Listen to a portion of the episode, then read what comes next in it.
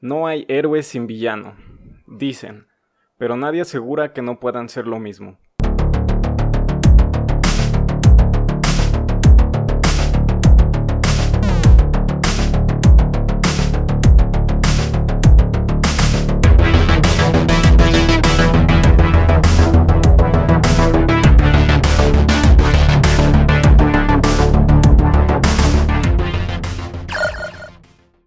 Sean bienvenidos al Club del Desayuno, episodio número 48, el podcast donde cada semana hablamos sobre cultura popular y qué es cultura popular, todo aquello que nos da felicidad y motivación en la vida, pero que pues jamás aportarán algo a nuestras vidas profesionales. Bienvenidos, ya episodio 48, ya nos acercamos al final de temporada, sí. Que si vieron el episodio 25 cuando terminamos la primera temporada, pues terminó mal. Gané, pero terminó mal. Entonces ya veremos qué pasa en este nuevo desenlace, que traeremos una dinámica similar. Pero, ¿qué tal? Mi nombre es Hugo Rocha, por si es la primera vez que nos escuchan. Y yo soy Peter, ¿cómo están? Espero que estén bien. Esperemos que sí. Bien como yo en estos momentos. Y pues sí, seguimos con el especial de Halloween. Gracias por acompañarnos en este. Ya estamos muy cerca de terminarlo, este episodio del Club del Desayuno. El viernes en Spoiler Alert hablaremos sobre Halloween. Y pues se acabó lo que se vendía. Y pues ya volvemos a nuestra programación habitual. Al menos por un episodio, porque ya después es el final, sí, de temporada. Sí. Y pues ya, seguirá Spoiler Alert, al menos durante estos meses. Pero esta semana Peter nos trae un tema todavía halloweenesco. Entonces, ¿qué nos vas a contar hoy, sí, Peter? Pues bueno, yo les voy a platicar un poco sobre pues la presencia de las brujas en la cultura pop. Entonces, pues tengo aquí algunos comentarios sobre literatura, cine, música. Muy ad hoc, porque aparece sale esta semana la película de las brujas con Anne Hathaway. Uh-huh. Sí, de hecho, vamos a hablar un poco sobre esa película. Ok. Sí. Y bueno, pues antes de empezar, tenía pues la típica pregunta que suelto antes de comenzar. Es la siguiente. ¿Qué es lo primero que se te viene a la mente cuando escuchas bruja? Bruja. Ajá. En esta Angelina Fernández, güey. Ok. La bruja del 71. Ok. Oh, muy bien. ¿Y por qué? Pues porque desde niño, güey, veía mucho El Chavo del 8, aunque no lo crean. Y pues siempre me daba mucho risa el personaje de la bruja del 71. Uh-huh.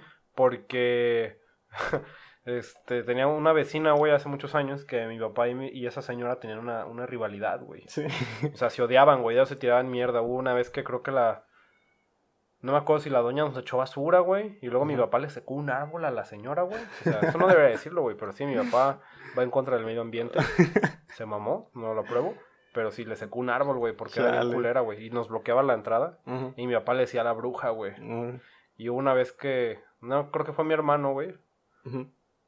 Que salió del carro y dice algo así como, ahí está la bruja, y le dijo, sí, a la señora, güey, pues valió verga, güey. Chale. Y por algún motivo la señora también me recordaba mucho como a la bruja del 71, güey. Okay. O sea, nada que ver con lo del tema, güey, pero... Sí. No, por ahí tiene que ver algo, pues ahorita yo les voy a hablar un poco del contexto de cómo es que surge esta imagen arquetípica sobre la bruja, uh-huh, y de cómo fue evolucionando. Porque sí hay un aspecto cultural del cómo se puede describir una bruja. Okay. Entonces, pues vamos a irle dando. Ok, el origen de las brujas se remonta a los primeros pasos de la humanidad. A la bruja o brujo se le asocia con el vidente o clarividente, otros con chamán, y pues que son aquellas o aquellos que se pueden comunicar con los difuntos, dioses u otras fuerzas de la naturaleza, y que también pueden curar a enfermos del cuerpo o del alma. Pero con el tiempo fue cambiando eso. La creencia en la brujería es compartida por numerosas culturas a lo largo de la historia, y cada una de ellas la interpretó de una manera distinta. y así pues las brujas han tenido una gran importancia en el folclore de muchas culturas, creando fascinación y terror de muchos. También hay una enorme relación entre brujería, medicina, conocimiento y feminidad, de ahí que la brujería siempre se haya asociado más al sexo femenino y esto relacionado a ciertas culturas. Una de ellas es la escandinava, que de hecho a ellas les llamaban las volvas. Las volvas. Okay. Las cuales eran abordadas para pedir visiones del futuro o consejos. Esto a través de rituales con hierbas, amuletos y animales sacrificados. O sea, ya para ciertas culturas, una bruja pues era como una... O sea, dentro de digamos, la tribu o el círculo social en el que se integraba, era una de las personas que tenía un rango cercano al de líder. Uh-huh. Y pues muchas veces acudían a ellas a pedir consejos o visiones del futuro, pero esto iría cambiando con el tiempo. Okay, voy a hablar un poco de la etimología de la palabra. La palabra española bruja es de etimología dudosa, pero la primera aparición documentada de la palabra en su forma era bruxa, con X. Uh-huh. Y data de finales del siglo XIII. Y en términos aproximadamente equivalentes en otras lenguas, aunque con diferentes connotaciones, tenemos en inglés witch, en italiano strega, en alemán hexe, o también hay otra que se pronuncia como haxa, y también se escribe diferente. Y en francés, sorcière, que no sé si lo pronuncié bien. Probablemente no lo hice bien.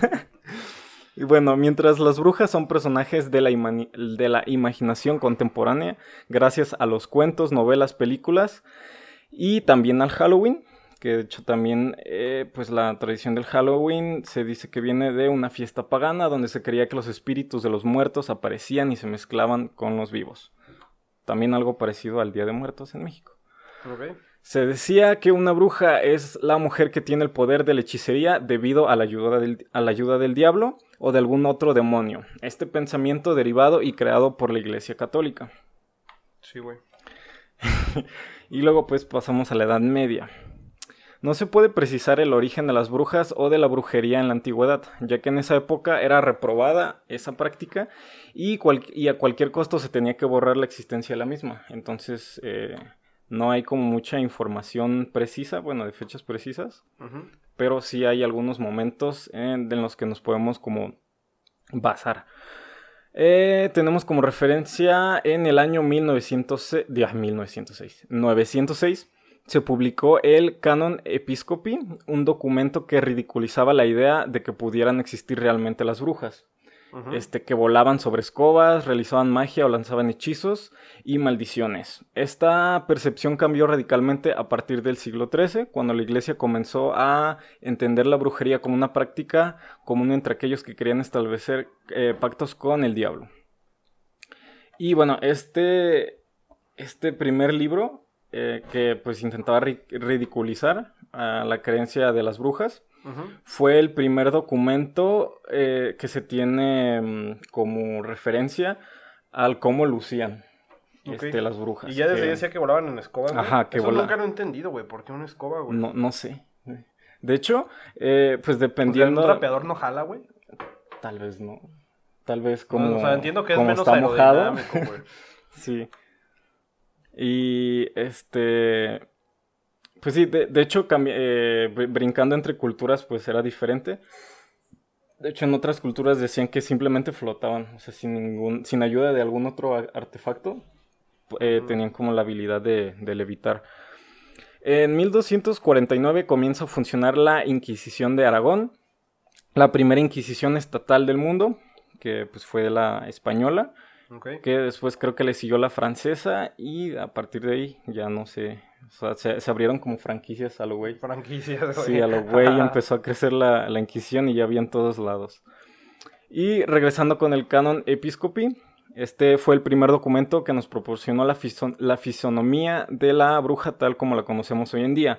Una mujer fea, generalmente de edad avanzada, con una verruga en la cara, usualmente en la nariz, vestida de negro, un sombrero ridículamente enorme, y la cual volaba montada en una escoba.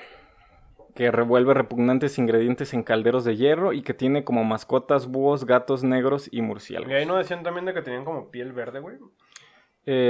No.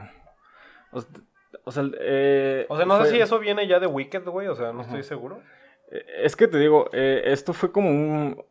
O sea, estalló. Vemos que ahorita voy a llegar a eso, pero principalmente empezó como en Alemania. Y ahí como que estalló a raíz de un libro que ahorita voy a mencionar. Y de ahí, o sea, como adaptándose a la cultura de cada país a la que llegaba eso, fue como fueron cambiando ciertas características de cómo se veían.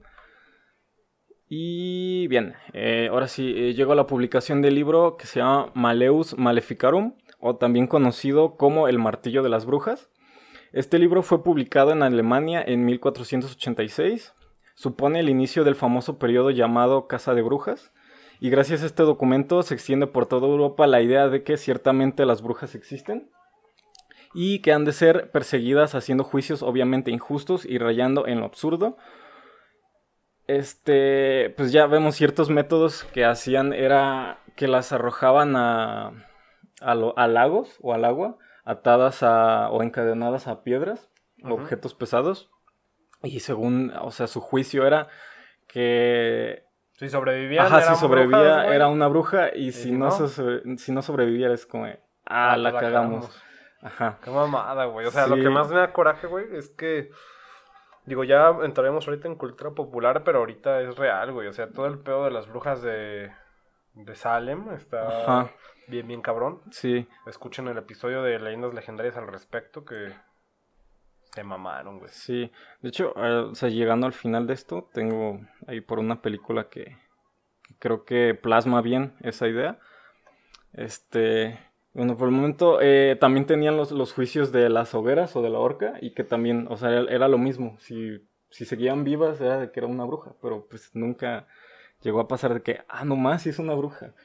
Entonces, pues eran esos tipos de juicios los que realizaban. Las brujas eran erradicadas a través de fuego en las hogueras, y durante los siguientes 200 años el martillo de las brujas fue el manual de referencia para inquisidores, jueces y cazadores de brujas. Se realizaron docenas de nuevas ediciones entre 1574 y 1669. Y fue el libro más vendido durante la Edad Moderna en Europa, después de la Biblia, güey. ¿Qué? Contraposiciones, ¿no? Y el mayor número de juicios coincide con el periodo de enfrentamiento entre católicos y protestantes. Y es un hecho a tener en cuenta que, aunque las dos facciones cristianas creían en la existencia de la brujería, pues ambas estaban en contraposición a sus ideas, uh-huh, entre religiones. Y bueno, mencioné esto porque, como acabamos de revisar, podemos ver que la literatura fue el primer lugar donde se plasmó el concepto de las brujas. A través de los libros se habló de qué las definía e identificaba, y lo que después evolucionó a historias, leyendas y cuentos, que es de lo que voy a hablar primero. Entonces, pues antes de comenzar con lo de los cuentos, otra preguntilla. Y pues ¿cuáles cuentos recuerdas de tu niñez? ¿O cuáles eran los que llegaste a conocer? Pues Hansel y Gretel, güey, definitivamente, uh-huh, era uno de ellos.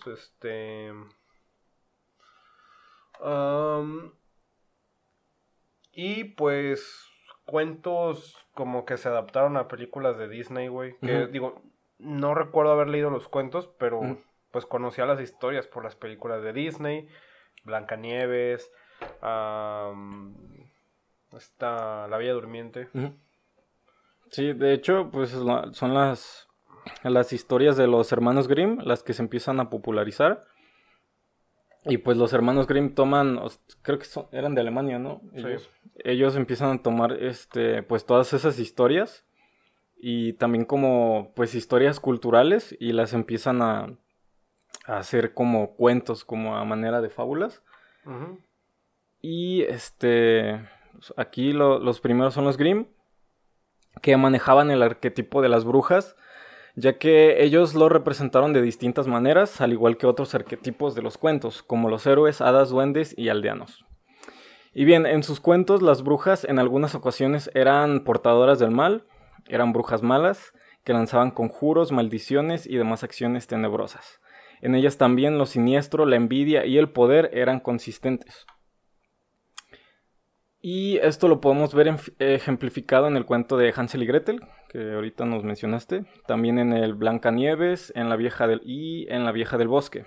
Pero primero voy a hablar de Hansel y Gretel, que pues básicamente muchos conocemos la historia, que es de dos niños que los abandonan en el bosque. Bueno, hay muchas variaciones, pero las principales los abandonan debido a que escasea la comida y los dejan a su suerte en el bosque.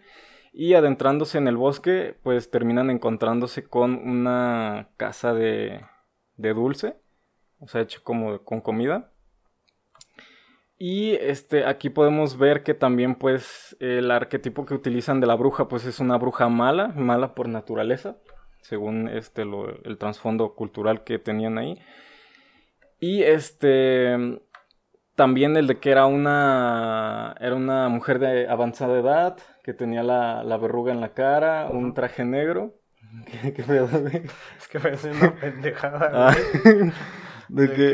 De güey, la historia de Hansel y Gretel. ¿Estás escribiendo mi maestra de español o qué? No, güey, de que Hansel y Gretel, güey, si hubiera pasado en México, sí, hubiera sido algo similar, güey. Ya es que en Hansel y Gretel los niños terminaron en una casa hecha de dulces, güey. Ajá.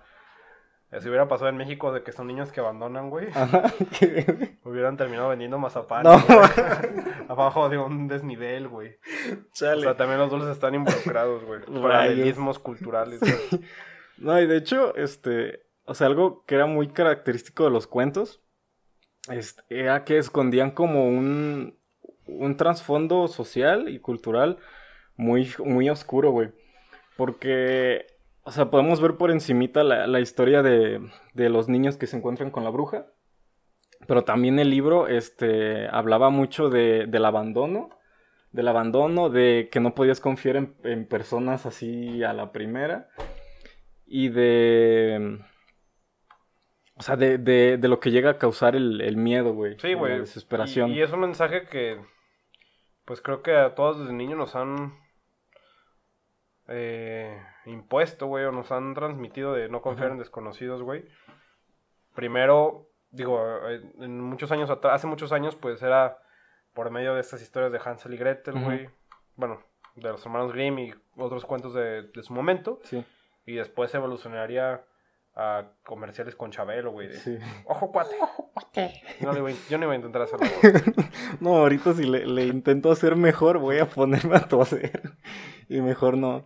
Chabelo mejor no le movemos. Javier López con cáncer de garganta, güey. Sí. Y sus mentados taquitos de caca. Y bueno, pues tenemos esta historia de que llegan con la bruja y la bruja pues se los quiere comer. Y pues para no hacer el cuento largo, entendieron el chiste, el cuento largo. Ese nivel de comedia, bien sí. Me escucha. Estamos juntos en esto. Y bueno, usan todo el arquetipo como de físico de la bruja, pero también aquí agregaron algo que era como la bruja algo descuidada o tonta, ya que es pues es engañada fácilmente por Gretel, que no sé si te acuerdas que hace que le ayude esta Gretel a engordar a su hermano para que después se lo coman. Y pues la logra engañar diciéndole que pues no ha agarrado peso su hermano, y después le aplica la de oye, ven a ver aquí el horno, y tómala, la avienta al horno y pues la mata. Y asesinato en primer grado, sí, güey. Sí, primer grado. Sí, ¿no? Sí, es primer grado. Y no sé si te acuerdas, supongo que leíste este cuento cuando estabas morro, ¿no? No, güey, yo no leía, ¿no? Pendejado. ¿O te lo leyeron? Yo lo vi en la tele, güey. No, es que yo me acuerdo que, bueno, todavía tengo ahí en mi casa, tengo unos cuentos, de esos cuentos que son como, que abrías y están hechos como de cartoncito delgado. Ajá. Y pues te saltaban así como las imágenes. Me acuerdo que tenía, creo que todavía por ahí está en mi casa, el de Hansel y Gretel. Y me acuerdo que mi mamá me lo leía y ya después me enseñaba los dibujitos, ¿no? Y me acuerdo que esa escena de cuando engaña a la bruja, de que su hermano todavía no tenía buen peso para ser devorado, y después de cuando la meten a la estufa, güey, ese momento me causó terror bien gacho, güey. Y más porque, o sea, si te lo imaginabas, yo lo estaba viendo ahí en los dibujitos, que se supone que era para niños, y estabas viendo un asesinato en un libro para niños, güey. Y se me hizo muy... como un shock. Y de hecho, ese fue como mi primer, acercamiento a toda esta onda de las brujas. Ajá. Entonces, de ahí pues ya cuando crecí me fui yendo como a leer otras historias, y ya después series, caricaturas y películas. Y ahí donde me quedé. Sí, Hansel y Gretel. Sí, Hansel y Gretel. Sí, y bueno, ese fue mi primer acercamiento. Otra cosa que vemos en los cuentos de los Grimm es que también usaban el arquetipo de la madrastra malvada, que usualmente es como lo llegamos a ver en las películas de Disney. O en la vida real, güey. O en la vida real. Que, pues bueno, no tengo madrastra, pero se podía ver en los chismes de los vecinos, güey. Y bueno, en Blancanieves es otra historia en donde se ve el arquetipo de la bruja. Aquí pues vemos en la historia de Blancanieves que la nueva reina le tiene envidia a Blancanieves porque es más bella que ella. Y pues para no ser la historia más larga, pues la mandan matar, y el cazador que tiene que matarla pues se apiada de ella y simplemente la deja en el bosque, donde ya sabemos que se encuentra con los enanos y se queda viviendo con ellos. Poco tiempo después, la madrastra se entera de que Blancanieves sigue viva, y pues su siguiente movida sería matarla a ella misma. Entonces hace esto en varios intentos, en los cuales falla, y en todas estas ocasiones lo hace vistiéndose de anciana, aquí haciendo referencia a una bruja de forma visual, pero más no te mencionan que es una bruja como tal. Y ya en las adaptaciones de las películas de Disney, aquí sí vemos que tiene más peso el arquetipo de la bruja, y sí te lo manejan como que pues es una bruja. En la película de Disney sí te lo manejan que tiene así como podercillos, ¿no? No me acuerdo mucho, aparte de lo del espejo mágico. La película es muy vieja, güey. Sí. Y... bueno... Y también en otra historia de los Grimm está la vieja del bosque. Y pues voy a explicar un poco este cuento. Es una joven de sangre noble de la realeza que es atacada por un grupo de bandidos que matan pues a todos los que acompañaban la caravana de la chica de la realeza. Esta chica se esconde en el bosque y de repente se encuentra con un búho, que este búho cada día le llevaba llaves de oro que le daban cosas geniales que salían de los árboles. Uh-huh. Pero el búho se va cada vez que se ponía el sol, y pues esta chica a veces en la noche se enfrentaba a los horrores del bosque, y pues no sabía por qué el búho se iba cada vez que oscurecía. Entonces el búho le explica que si quiere que lo ayude, que vaya a la casa de una anciana y que debe entrar sin hacer ningún ruido, sin mirarla y sin hacerle caso de cualquier cosa que le diga. Y le dice que ahí va a encontrar una sortija que está dentro de una jaula. Sortija, güey. Sí, güey. ¿Por qué usas la palabra, güey? O anillo, pues. ¿Quién no usa sortija, güey? Pues yo quería sonar más estrafalario, pero bueno, un anillo, güey. No es el señor de las sortijas. El señor de... Cambiaría mucho el feeling de la película. Una sortija para dominarlos a todos, güey. Destruye la sortija, Frodo. Y bueno, entonces sortija, güey. ¿Por qué me da risa, güey? No sé. ¿Cuántos años tengo, güey? Y bueno, pues ya la misión era entrar, tomar el anillo de la jaula y salir de la casa. Entonces, pues, la chica hace esto, se mete, así como Pedro, por su casa.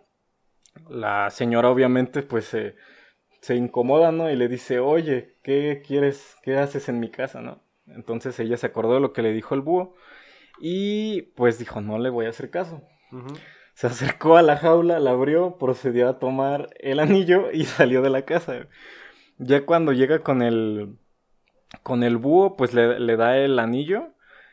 Y... ahí sí mejor dile que da la sortija. Ok, le da la sortija al búho y ¡tarán! El búho... el contexto cambia. Sí. De hecho sí, porque es música, ahí te va. Spoiler, el búho era un príncipe que tenía un hechizo. Y todos los árboles del bosque eran miembros de su reino. Entonces terminó terminó con el hechizo y después se casan. En este cuento vemos que los Grimm nos muestran otra vez el arquetipo de la bruja, pero otra vez sin mencionar que es una bruja. Jamás se menciona la palabra bruja. Yo eso no lo conocía, ese cuento, güey. Está chido. De hecho, creo que viene en un libro que me diste de los hermanos Grimm. De hecho, ahí vienen un montón de historias de brujas. Está chido. Y de hecho también hay una caricatura en la que adaptaron cuentos de los hermanos Grimm, como de los años, no sé si como 40, 50, y está también esa historia. Y cambian unas cosillas, pero en sí la historia es la misma. Y aquí te dan a entender que es la bruja, porque toda esa idea estaba arraigada de que pues era una viejita, vivía sola en el bosque, estaba decrépita y pues en ningún momento dicen que es una bruja, pero mencionan lo del hechizo. Y así en varios cuentos de los hermanos Grimm, tenemos todo este arquetipo de la bruja, que igual va cambiando conforme pasaron los tiempos.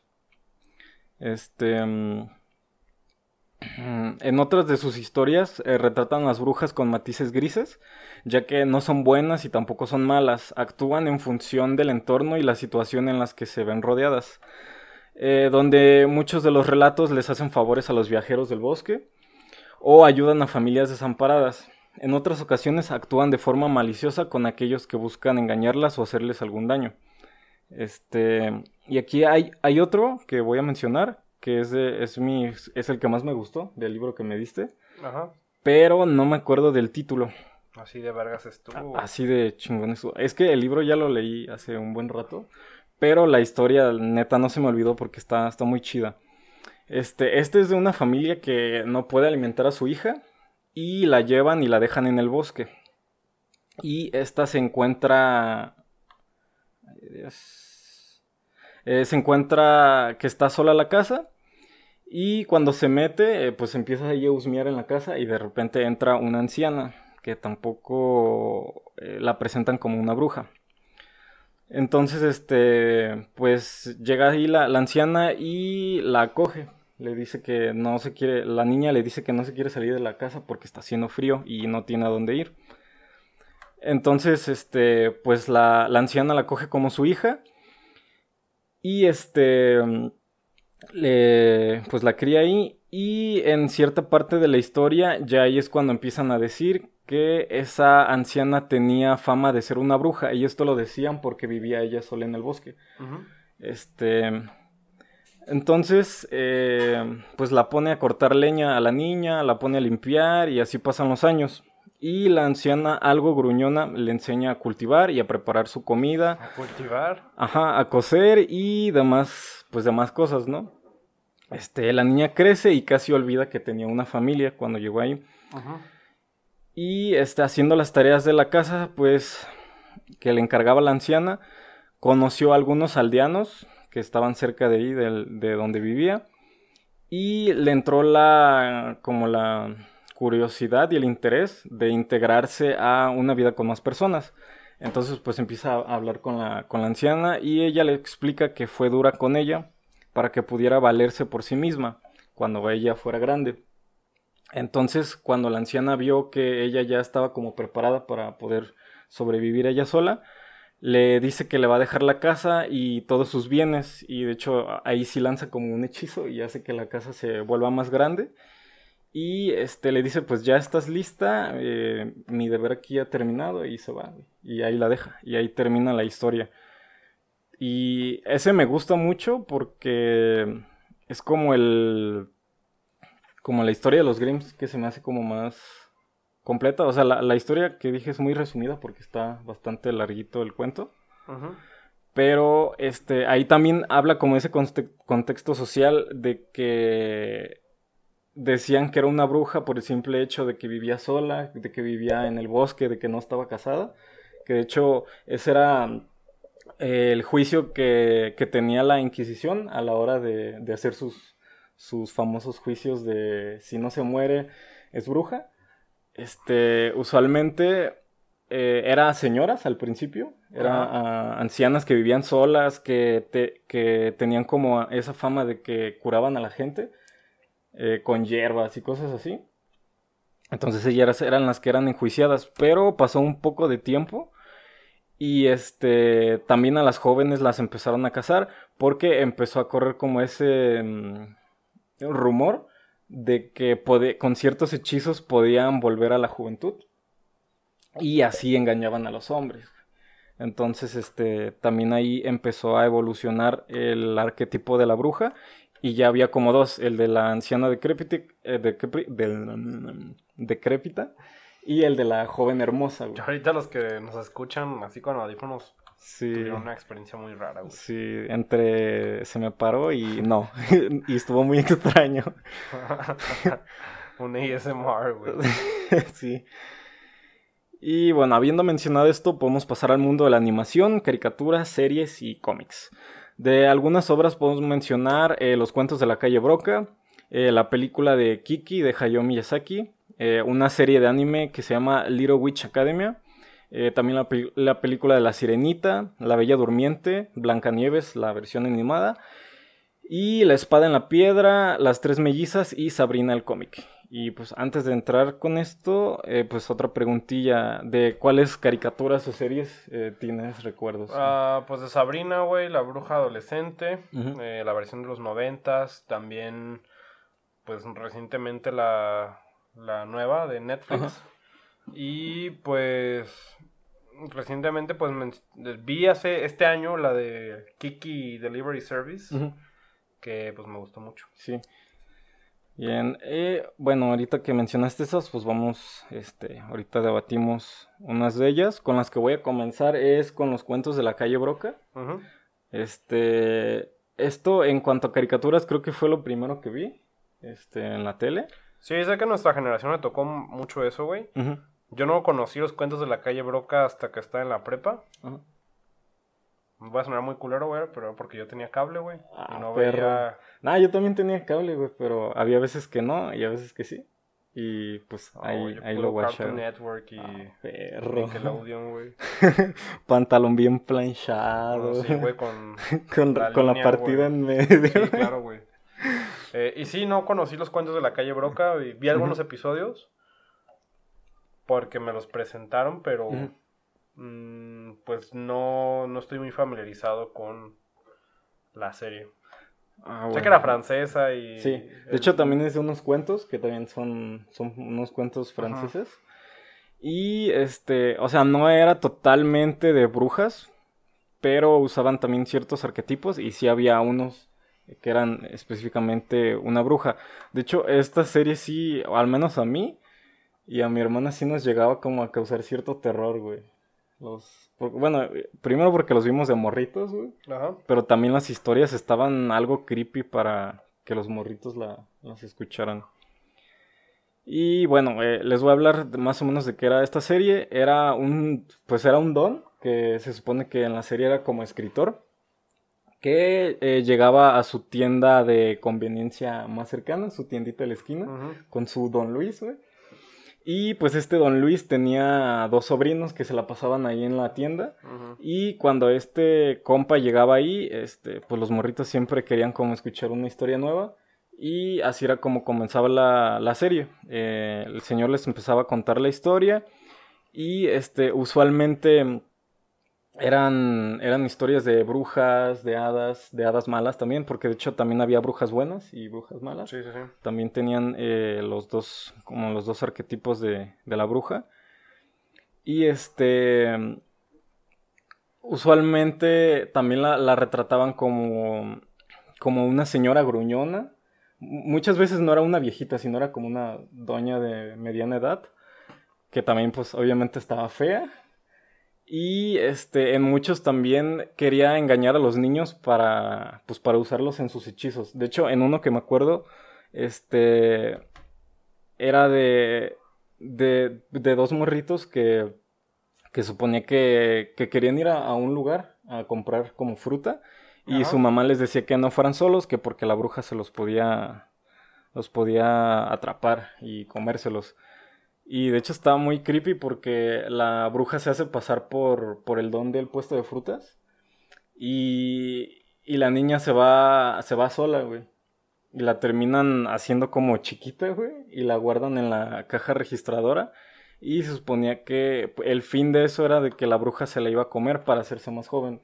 Y aquí ya volvemos a ver esa ideología que decían que con ciertos hechizos, que usualmente era con sacrificios de niños o de bebés, podían recuperar su juventud, güey. Y pues ya pasamos a la de Kiki. Y aquí te cedo la palabra. No sé si quieres más decir de qué es. Pues bueno, Kiki. La película de Kiki Delivery Service nos cuenta la historia de esta pequeña niña llamada Kiki, quien al entrar ya como a su adolescencia, que tiene que desempeñarse como bruja, se supone que tiene que viajar a un pueblo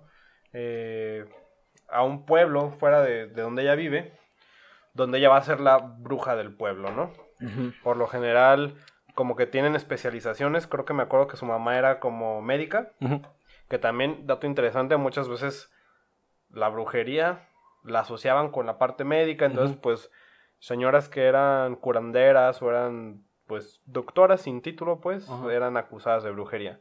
Sí. Pero bueno, la pequeña Kiki, en compañía de su gato, se mudan en este momento de independencia para Kiki y llegan a esta ciudad que pues ya está más avanzada, ¿cómo decir? Ya está más urbanizada, uh-huh, por así decirlo.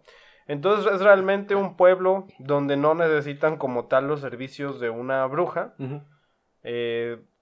Están como más fascinados por otras cosas, como con unos globos y demás. Uh-huh, como con lo tecnológico, ¿no? Ajá. Y pues la pequeña Kiki, por quererse hacer valerse, pues tiene que cobrar dinero porque tiene que vivir, o sea, se uh-huh, tiene que independizar a los 13 años. Sí.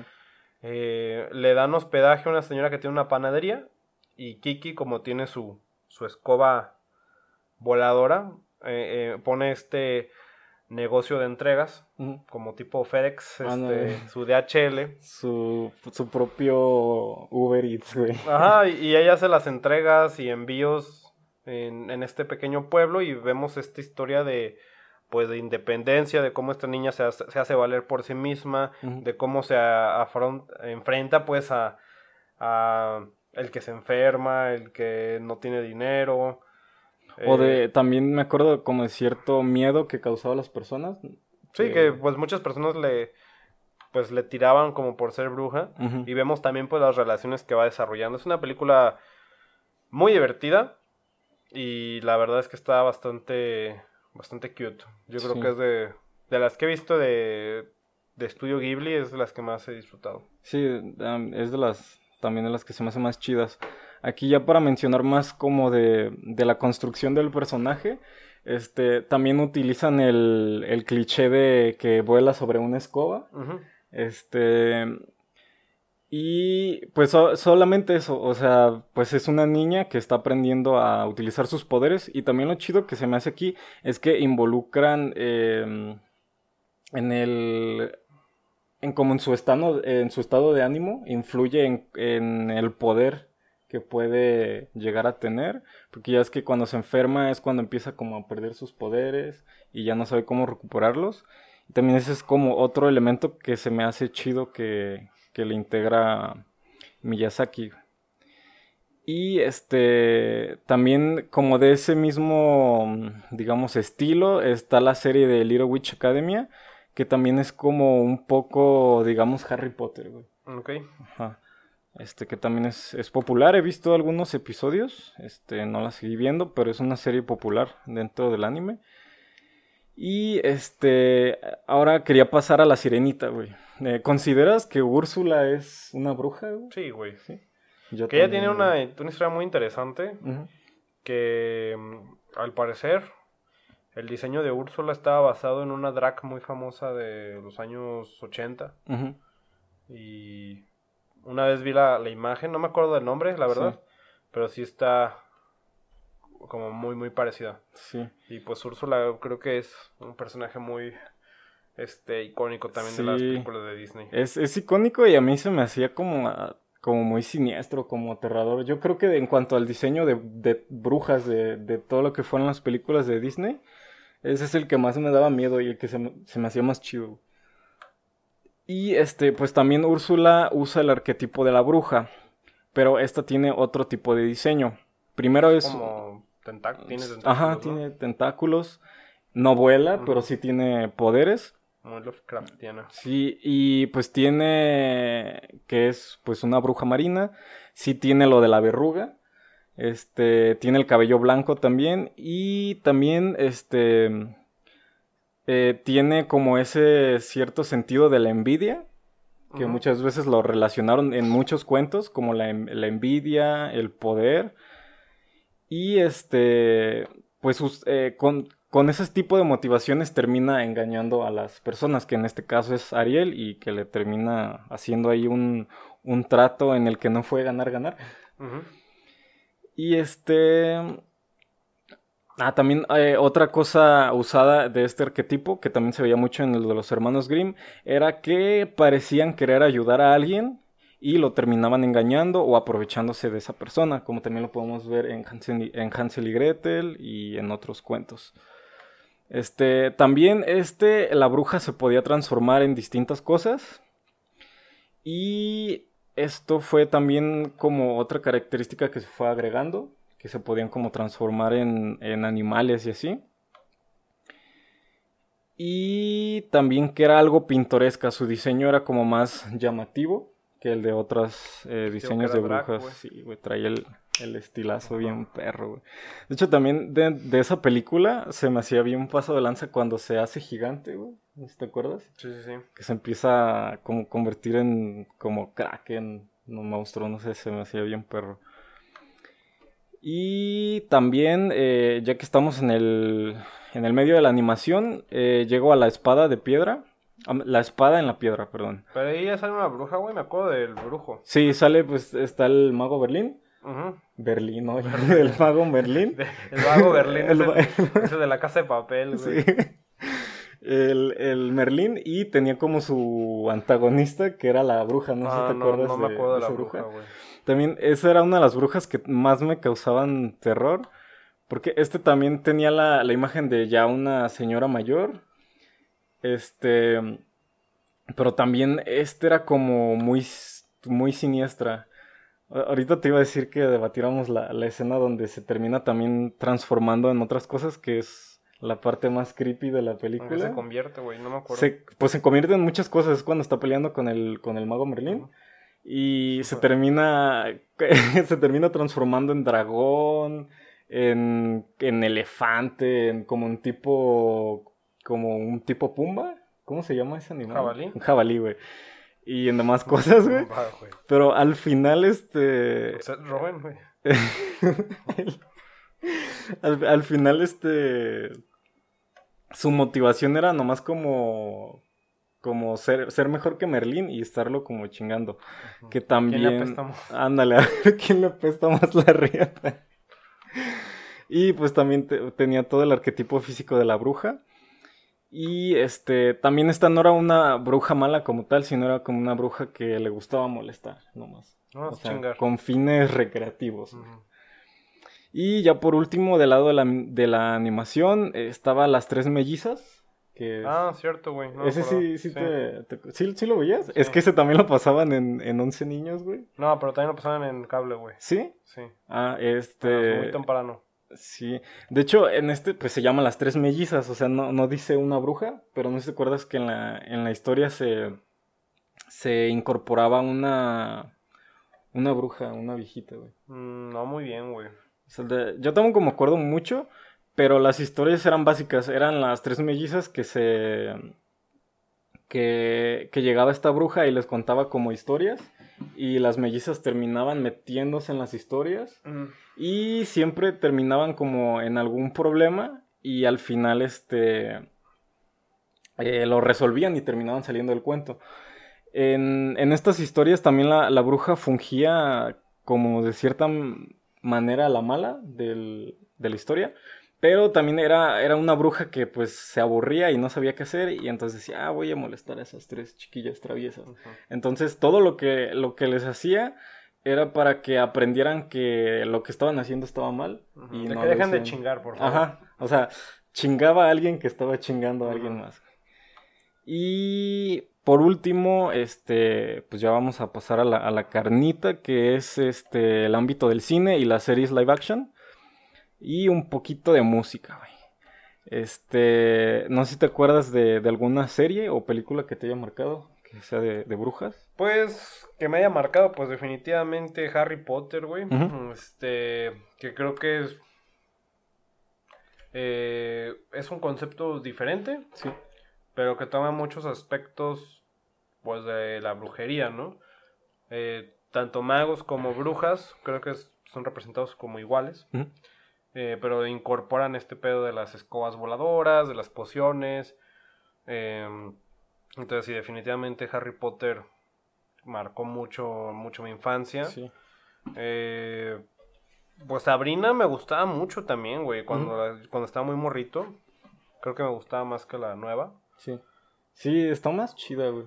Estaba pendejona, güey. La verdad estaba pendeja, güey. Pero creo que te atrapa más, al menos. Tampoco estoy seguro, güey. O sea, me acuerdo que disfrutaba de niño porque, pues, disfrutaba cosas más sencillas, güey. Yo esa nunca la dejé de ver, Sabrina sí vi... Es que ya ahorita sí la empiezo a ver, sé que no la voy a acabar, güey. Ajá. Si la acabo es nada más por nostalgia. Ajá. Pero de brujas, pues ya de cine de terror de... Pues creo que de las que hemos hablado en Spoiler Alert últimamente. Ajá. La Bruja de Blair, The Witch de Roger Eggers, perdón. Sí. Roger Eggers, ¿qué más? Pues no sé, muchas películas de terror, digo. Uh-huh. Recuerdo Hocus Pocus y cosas también así, que eran como más humorísticas. Uh-huh. Lo mencionaba en un inicio también la de Wicked, que El Mago de Oz. Uh-huh. Que creo que también es de las brujas más reconocidas en la cultura popular. Nunca he visto el musical, pero sé que tiene un peso importante su personaje. Sí, y bueno, voy comenzando con un repaso de las series más icónicas, de donde aparecían brujas. La que ya mencionaste, Sabrina, o a su antecesora que se llamaba Hechizada, de los años 60, no sé si te acuerdas. Sí, de esa. Mis papás la veían, creo, y... Sé que era como un sex symbol, güey, la morra. Sí. Se llamaba Bewitched o algo así. Uh-huh. Y en este canal Boomerang la pasaban, así es. Sí. Bueno, les voy a dar una como breve aspecto de la trama. Son Samantha y Darin, una pareja de recién casados que durante su luna de miel...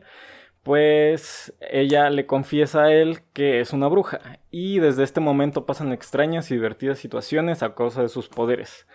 Para empeorar las cosas, la madre de Samantha, Endora, desaprueba el hecho de que su hija esté casada con un mortal, y para expresar su disgusto le hace la vida imposible a Darin. Pues que... como cualquier suegra, güey. Así es.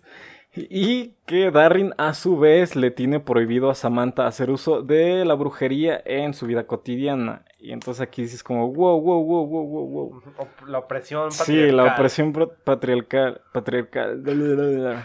Y haz de cuenta que muchos veían esta serie como transgresora y no sé qué tantas cosas. Pero sí había unos aspectos así como ese, de el que pues su esposo le prohibía a su esposa usar sus poderes para la vida cotidiana. Y obviamente por esto muchos críticos decían que se trataba de un mal mensaje. Que una bruja tratando de controlar a sí misma para complacer a su marido. Entonces ya no era una serie tan cool, pero igual era popular en los años 60. Pues mira, güey... Tristemente en los años 60, güey, y pues puede que hasta hace muy poco, güey, creo que así se ha representado siempre a la mujer, güey. Uh-huh. Sí, y de hecho también representan esto mismo, que era lo que se creía cuando empezó a popularizarse lo de las brujas, que pues también eran, todas las que eran enjuiciadas pues eran mujeres independientes, que vivían solas, que tenían conocimiento, y pues eso no les parecía. Pues creo que la representación de las brujas es una representación de esta mujer que lucha por su independencia, güey. Uh-huh. Que es lo que vemos hoy en día, que qué bueno que se está haciendo. Incluso, pues la serie nueva de Sabrina, digo, me gustó la primera temporada, la empecé la segunda ya no me gustó, pero sí tiene un tinte muy, muy feminista, güey, uh-huh. que creo que es positivo y creo que es, pues va de acuerdo a lo que hemos estado viviendo como sociedad. Uh-huh. Creo que ya a partir de la segunda temporada ya se pierde mucho, güey. Uh-huh. Ya no sé en qué siguió, ya no la acabé de ver. Yo tampoco. Pero más... pues sí, la primera temporada sí trae ese tinte, pues, feminista, güey. Sí. Y bueno, ahorita que mencionaste a Sabrina es de los 90, ¿verdad? Uh-huh. Pues ya saben, es básicamente esta y la nueva... adaptación. Son pedos muy distintos, güey. Sí, son pedos muy distintos, pero más o menos tienen como el mismo fondo, que es, pues, Sabrina cumple sus 16 y, descubre que viene de una familia que son brujas, güey. Y básicamente también esta intenta controlar sus poderes a la par de que intenta llevar una vida normal, de cierta manera, con personas que pues, humanos, que no tienen poderes. También intenta ingresar a la escuela y tiene que sacar como un tipo de licencia para poder ejercer como bruja. Pero aquí también le meten como muchos tintes de serie adolescente, donde se enamora, ayuda a sus amigos. Y básicamente siempre quería como ayudarlos y usaba su magia para hacerlo, pero terminaba como empeorando las cosas. Entonces también era como un tipo de serie de aprendizaje adolescente. Es como los hechiceros de Waverly Place también, güey. Ándale, eso no la vi, güey. Es que no tenías cable, güey. No, sí tenía cable, pero... Pero ya estaba grande. Sí, ya es... ¿Quién salía hasta Selena Gómez, no? Ajá, Selena Gómez, Y otros güeyes que no ubico. O no me acuerdo. Ahí es donde ya no me acuerdo si Rico era el que salía ahí o salía con Saki Cody. ¿No era de Hannah Montana? Ah, rayos, es cierto, güey. Ya bien tripeado yo. Sí, ¿no era el que salía en Kenan y Kel? No era el amigo de Kenan. Y bueno, pasando a un poco sobre la música. Aquí no voy a entrar mucho en detalle porque es como muy extenso y variado.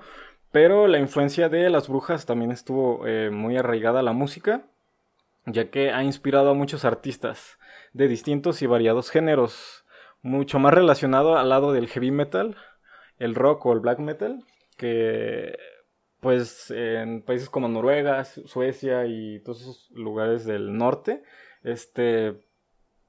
utilizaban todo como cultura de las brujas y todo para hacer su música.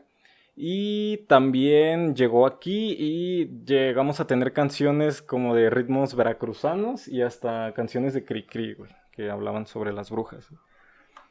Y pues ya llegando hacia lo chido que es el séptimo arte, al cine, hay mucho que decir, ya que es donde más se ha reinventado el arquetipo de la bruja y también donde ha sido más explorado. Y uno de los géneros en los que más aparece obviamente es el cine de terror y podemos mencionar muchas películas sobre eso. Desde Haxan, también La Bruja de Blair, The Witch, Brujas, Hocus Pocus, El Jinete Sin Cabeza... Brujas Adolescentes, El Mago de Oz, ya habías dicho hace rato, La Estación de la Bruja, Suspiria y también mencionar Harry Potter, las Brujas de Eastwick, Gretel y Hansel, hasta podemos mencionar I'm Not a Witch. Y bien, hay muchas y variadas películas sobre las brujas y les voy a contar de unas pocas. De la primera que les iba a hablar es de Haxan, no sé si la ubicas. No, güey. De hecho, esta fue la primer película de la que se tiene registro que trataba sobre las brujas. Es una película alemana de 1922 y que la verdad estaba muy adelantada a su época y que también pues se enfrentó mucho a la censura social y a la censura de la iglesia. Es una historia que parece sencilla. Es una historia de una viuda que acusan, que acusa a una anciana de brujería y de la muerte de su marido. Esta obra está basada en el libro del Martillo de las Brujas. Uh-huh. Y ya que esta historia está armada a una manera de línea del tiempo, donde trata a manera de falso documental histórico de cómo era la Inquisición. Nos muestra una percepción de la brujería durante la Edad Media, de los juicios basados en nada, donde había tortura, y también en la película hacía mucha crítica social y hablaba mucho de los mitos y creencias de las enfermedades mentales. Okay. También durante la Edad Media se creía mucho que las brujas eran las causantes de la peste. Uh-huh. O sea, usualmente... Del COVID, güey. No, hace cuenta que llegaba... una señora nueva al pueblo, uh-huh, que vivía obviamente sola, y pues en esos tiempos estaba mucho lo de la peste, entonces muchas veces decían que era una bruja y que gracias a ella pues la peste se había esparcido por su pueblo. También la película, pues como dije, fue rechazada en muchos países debido a sus escenas de violencia y temáticas en contra de la religión, ya que la tachaban de promover el satanismo. También esta película hizo mucha crítica de dejando un poco de lado lo de la religión, de cómo el poder o el poder de las personas terminaba de manera sangrienta y dañando a personas inocentes. Ok. Muchas de las cosas por las que se censuró esta película pues fue por la crítica, primero la crítica social, y lo que usaron de pretexto para censurarla pues fue de que promovían el satanismo, ya que pues la película es muy vieja, pero tiene unas escenas muy perras donde habían como... de forma pintoresca escenas de los rituales que decían que hacían las brujas. Uh-huh. También como de esos pactos que hacían con el diablo. Y hay una escena pues que para su tiempo debió haber sido muy fuerte, pero había una escena donde estaba pues el aquelarre y habían unos como demonios enfrente de un como caldero. Y pues de repente no sé dónde sacan un bebé, lo meten como a una... cazuelita, como de piedra, y lo empiezan a machacar ahí, güey. Es un guacamole, güey. Sí, hicieron un guacamole de bebé. Y de hecho, en la película de The Witch, ¿sí? De Eggers, hay una escena, como escena tributo, de Haxan. Que de hecho, The Witch toma muchos elementos de esta película, güey. Ok. Ajá. No me acuerdo, digo, pues no la he visto, la de Haxan. Ajá. Uh-huh. Pero fíjate que últimamente he tenido ganas de ver de nuevo The Witch. Se me hizo muy chida esa película. La primera vez que la vi me gustó, güey, pero se me hizo muy aburrida en partes, güey. Es que tiene un ritmo muy lento. Sí. Ajá. Pero a mí se me hace muy, muy perra esa película. Y bien,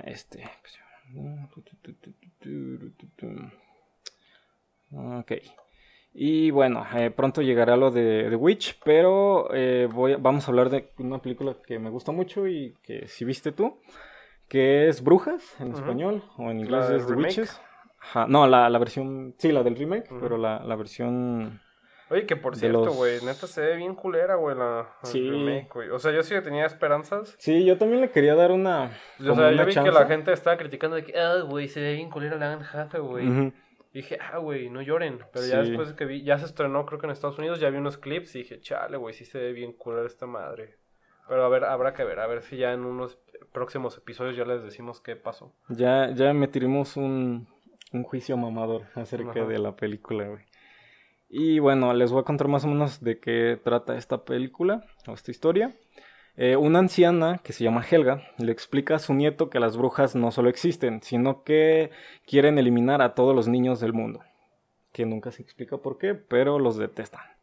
Entonces, pues Helga las describe como calvas, con ojos extraños, manos deformes, pies cuadrados sin dedos y un olfato sensible para el cual el aroma de los niños les resultaba nauseabundo. Por eso los querían matar, güey, porque venían a mierda, güey. Yo creo que no sé si olían como a mierda, pero probablemente sí, güey. Por lo que le explicaba a su nieto que a simple vista aparecen mujeres normales, pero se pueden detectar. Constantemente se rascaban la cabeza, ya que usaban pelucas porque eran calvas y les picaba la piel. Usaban guantes de cuero para esconder sus manos deformes. Y también que, pues, su vestimenta, que usaban zapatos anchos para que no se les lastimaran los pies. Usaban crocs, güey. No sé si hubieran funcionado para las brujas. Yo creo que sí, güey. Porque... crocs con calcetines y ya, güey. Sí, yo creo que sí. Ahí podías disimular que no tenías dedos, güey. También culero los crocs, güey. Yo no sé quién se le ocurrió inventar eso, güey. El señor Croc. El señor Croc, güey. El señor Crocodile. Y y también había otro hecho de que si las mirabas fijamente, les brillaban los ojos como color púrpura. Okay. ¿No te acuerdas? Y esta es una de mis películas favoritas sobre brujas. No sé si para ti, pero a mí me causó mucho terror. O sea, me gustaba mucho. Y de hecho me llegaron a prohibir esta película cuando estaba morrito porque decían que te vas a asustar y al rato no vas a poder dormir. Y yo estaba yo sí puedo, ya estoy grande. Y yo con un mameluco, ¿no? Y no me dejaban verla, pero pues yo de todos modos me las arreglé para ver la película. Y sí, me causó mucho terror, güey. Peter ahí con su cobija del tigre, güey. Sí, no manches. De hecho, aquí sale una anécdota chistosa. Porque, pues ya ves que dan como todas las características, ¿no? De que, los zapatos feos, güey, que se rascan la cabeza. ¿A quién quemaste que era bruja, güey? No, güey, espérate, güey. En mi cuadra, en la esquina, había una casa, o sea, no es por ser culero, pero se veía fea, güey. Me acuerdo que todos decían que ahí vivía una bruja, güey. Uh-huh. Y pues vivía una señora ya grande, güey. Me acuerdo que la casa sí se veía tétrica. Por afuera estaba como pintada de gris, pero como gris enmojecido. Y luego tenía, o sea, para la cerecita del pastel, afuera tenía un árbol grande, seco, güey, que nunca tenía hojas, güey. No sé por qué nunca tenía hojas. Y se veía bien gacho. Y luego en la parte de arriba del techo, como que, o sea, yo estaba bien pendejo. Aún, pero había cosas que yo no sabía. Pues ya ves que cuando impermeabilizas tu techo... usualmente la pintura es roja, güey. Sí. Ajá, entonces se veían que estaba pintura roja que escurría por ahí. Ajá. Y los morros decían que era sangre y que agarraba los morros y se los comía, güey. Y yo me acuerdo que escuché esas historias y luego vi la película y ya después estaba todo paranoico, güey, y no quería pasar por ahí. La vecina trae crocs. No, güey, ¿sabes qué es lo peor, güey? Bueno, no es lo peor, es lo chistoso, güey. Me metí a esa casa una vez, güey. Acompañó a mi mamá. Morada, no, sí fue con sentimiento, güey. Acompañó a mi mamá que le iba a comprar un refri, güey. Uh-huh. Entonces me dijo, no, vente. Y yo estaba cagadísimo. Dije, no manches, ¿cómo que nos vamos a meter a la casa de la bruja? Obviamente no le decía a mi mamá que la casa de la bruja, pero dice, yo no quiero ir, mamá. Y terminé yendo. Y ya me acuerdo que nos dejó pasar y en el momento en el que se cerró la puerta dije, ya valió madre, güey. Jamás voy a salir de aquí. Y no pasó nada. De hecho, la señora era buena onda. Nomás sí había algo extraño con la casa porque parecía como un laberinto. O sea, fuimos a ver el... Esa es arquitectura mexicana, güey, hecha por albañiles, güey. Sí, fuimos a ver el refri, pero nos terminó dando como un tour house, güey. Uh-huh. Entonces sí dije, oye, esto está muy extraño, ¿sí podré salir de aquí? Pero sí, y ahí ya entendí que no hay que creer en los prejuicios de otras personas. Solo la gente tiene casas culeras, güey. Sí. O sea, eso es la pobreza de México, güey. Es la moraleja. Ajá, güey. Casas culeras, pero personas chidas. Pero es trabajo honesto, güey. Es poco, pero es trabajo honesto. Sí. Y bueno, esta película sí me marcó machín. Sigue siendo mis películas favoritas. Pero sí me causó el terror de que una señora anciana podía convertirme en ratón y matarme. Y aquí también pues usan todo el arquetipo casi cliché de la bruja. Pero ya le dan su plus, como el hecho de que no tenían cabello, de que estaban deformes, que no tenían dedos. Y el hecho de que podían detectar a los niños por su aroma.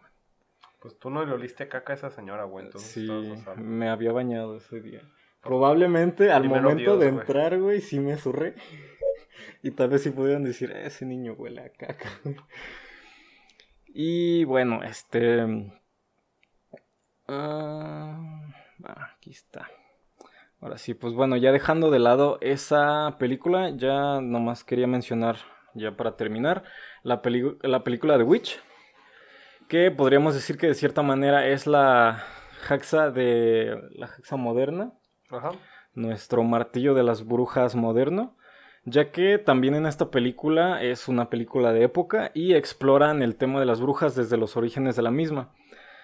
También hace una crítica al fanatismo religioso y a las ideologías rígidas, y de también cómo el miedo y la ignorancia llevaban a un desenlace poco colorido.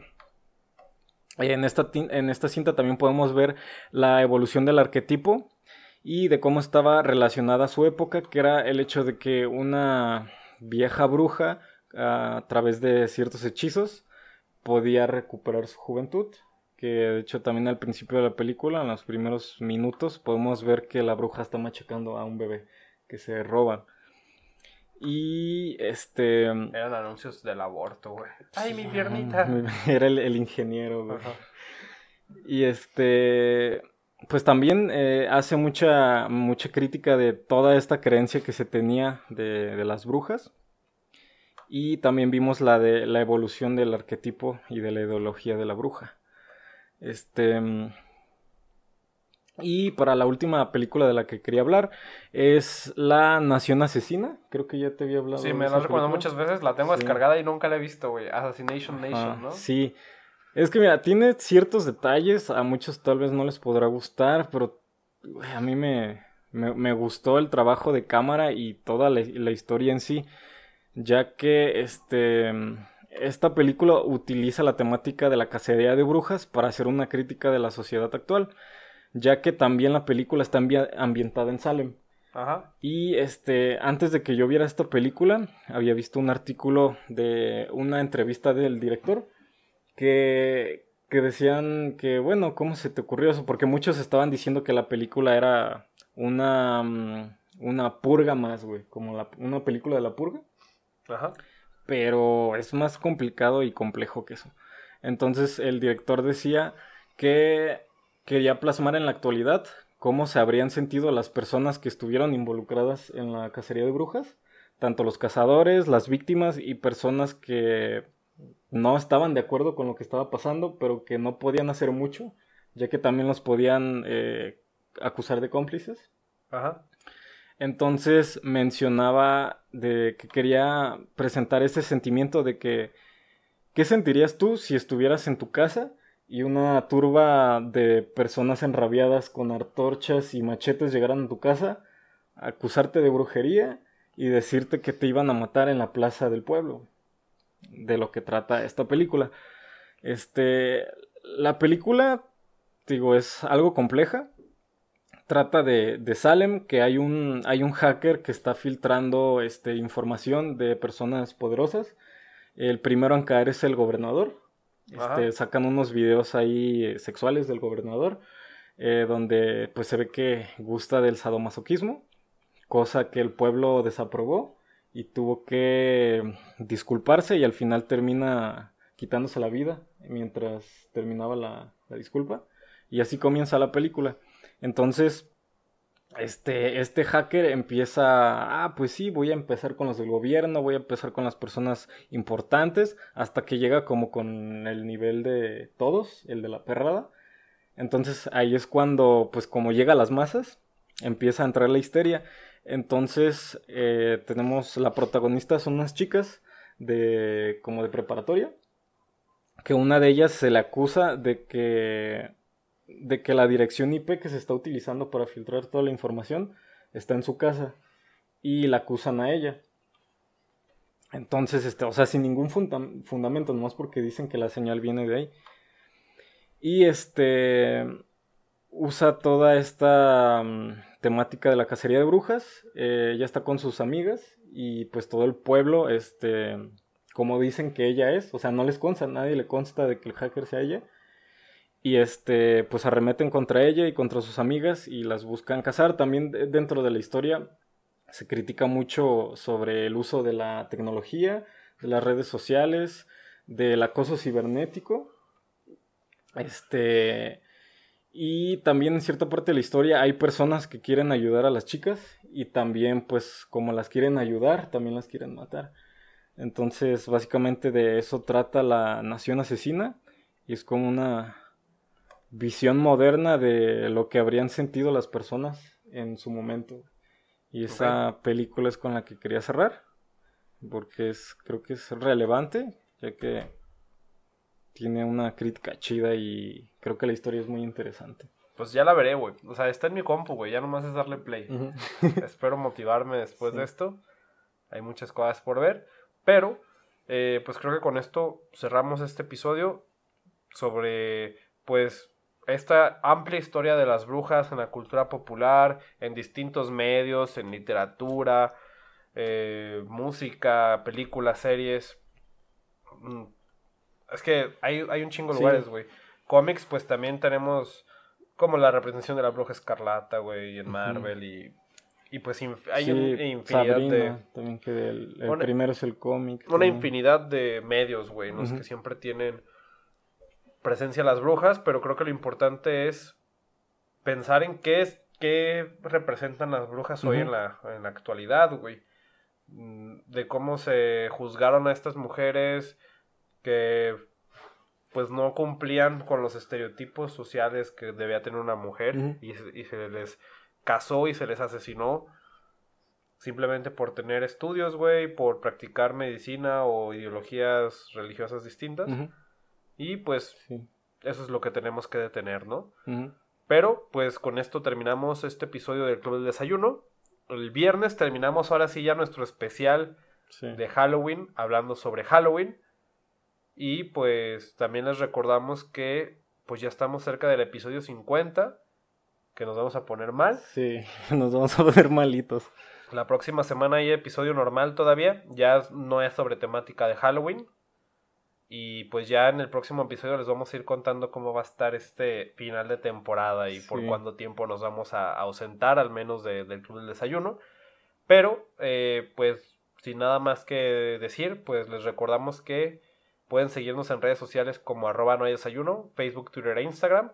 Mi nombre es Hugo Rocha. A mí me encuentras como hrocha.v3. Y yo soy Peter. Me pueden encontrar como Peter the Alien en Instagram y también como pedroj.figueroa. Y pues eso es todo. Nos escuchamos la próxima semana. Igual si quieren quedarse las recomendaciones, ya saben, después de los créditos. Y pues bye.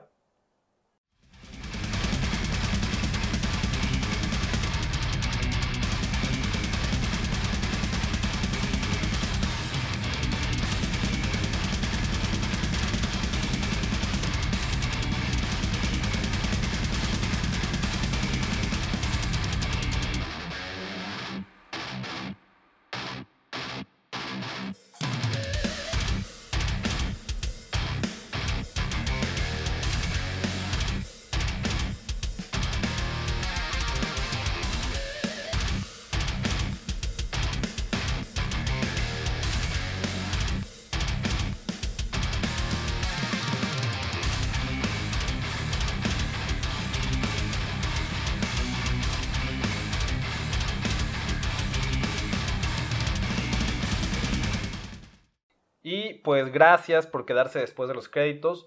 Fue un episodio lleno de información. Creo que es importante recorrer toda la historia, pues, cultural que tienen las brujas. Pero bueno, es momento de hablar, pues, de qué hemos estado haciendo, Peter, qué hemos estado viendo, qué hay de nuevo. ¿Tú qué show? Yo tengo dos recomendaciones. La primera, siempre se me traba el nombre, pero es un documental de crimen que se llama El caso o la desaparición de Elaine McCann, o ignoren el nombre, pongan solo McCann. Es un caso que yo no conocía, de hecho me salió después de ver Misterios sin resolver.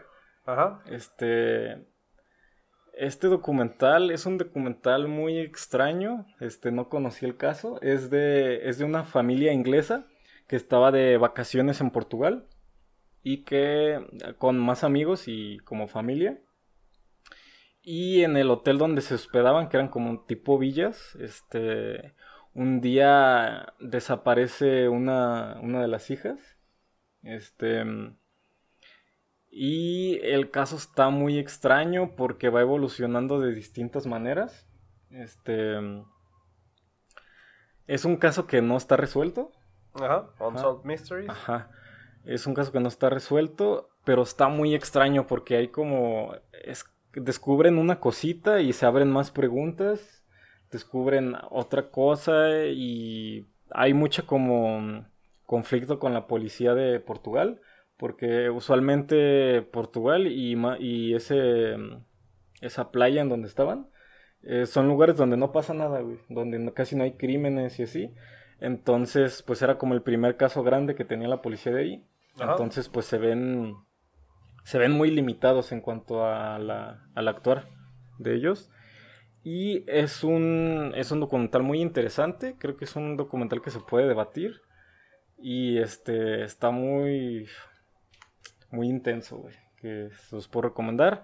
Y la otra cosa que les iba a recomendar es la segunda temporada, la parte 2 de Misterios sin resolver. Ajá. Salió hace poquito. A mí no me encantó esa serie, güey. De verdad, ni siquiera la pude acabar. Se me hizo muy... De la nueva. Sí, la primera Netflix. Parte que salió hace unos meses no me encantó, güey. Sí. ¿No? La verdad ni me motivó a terminarla.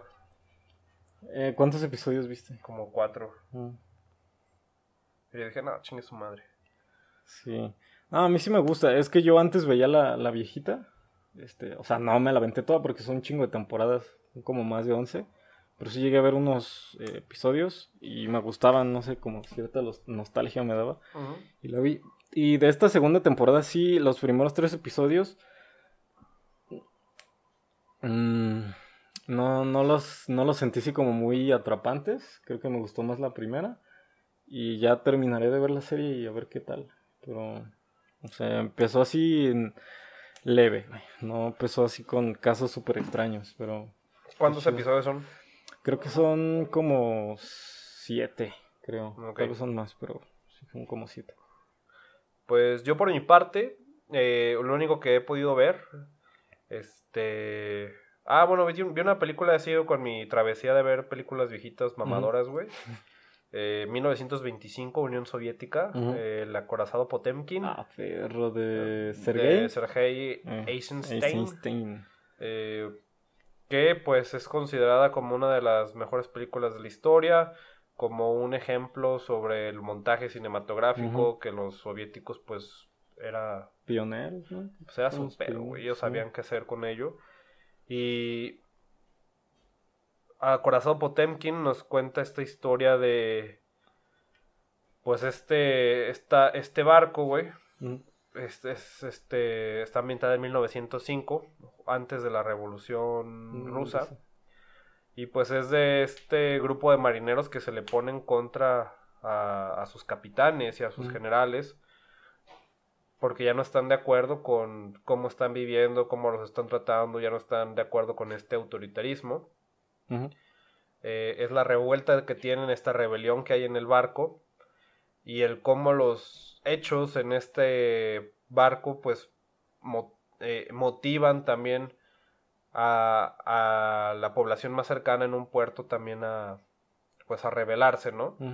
Y vemos el cómo el gobierno pues los intenta oprimir. Tenemos esta secuencia de las escaleras de Odessa que es brutal, güey. Y es interesante, o sea, sí tiene un ritmo medio lento, a pesar de que dura... Es una película muy vieja, güey, dura como 1 hora y media. No quiero decir que el ritmo es lento, pero lo que no me gusta de las películas estas de sonido es que a veces te ponen mucho tiempo que hablan, güey, es como... Igual no los escucho, güey, nomás pónganme las letritas de qué dicen. Pero en cuanto a montaje está interesante porque... Esta película era más que nada un experimento de Eisenstein, de quería contar esta historia... Una historia muy simple, que él mismo dice de que nunca pensé en desarrollar los personajes. Quería que fuera como algo de propaganda. Pero quería experimentar en cómo podía contar esta historia por medio de la edición, de la forma que fuera más motivadora, ¿no? Acorazado Potemkin, ahí lo tienen en YouTube, completamente gratis. Y por otro lado estuve viendo ahora sí la segunda temporada de The Boys, Los Panas, Los Pibes. Los Pibes. Esta comedia negra, adaptación de los cómics de Gareth Ennis, que nos cuenta, nos muestra este mundo donde los superhéroes existen y nos muestran todos los daños colaterales y todo lo que harían estas personas si tuvieran tal poder, ¿no? Uh-huh. Y tenemos este grupo de los muchachos que intentan detenerlos, ¿no? Sí. Voy a mitad de la segunda temporada. Está divertida, tiene escenas muy, muy chidas.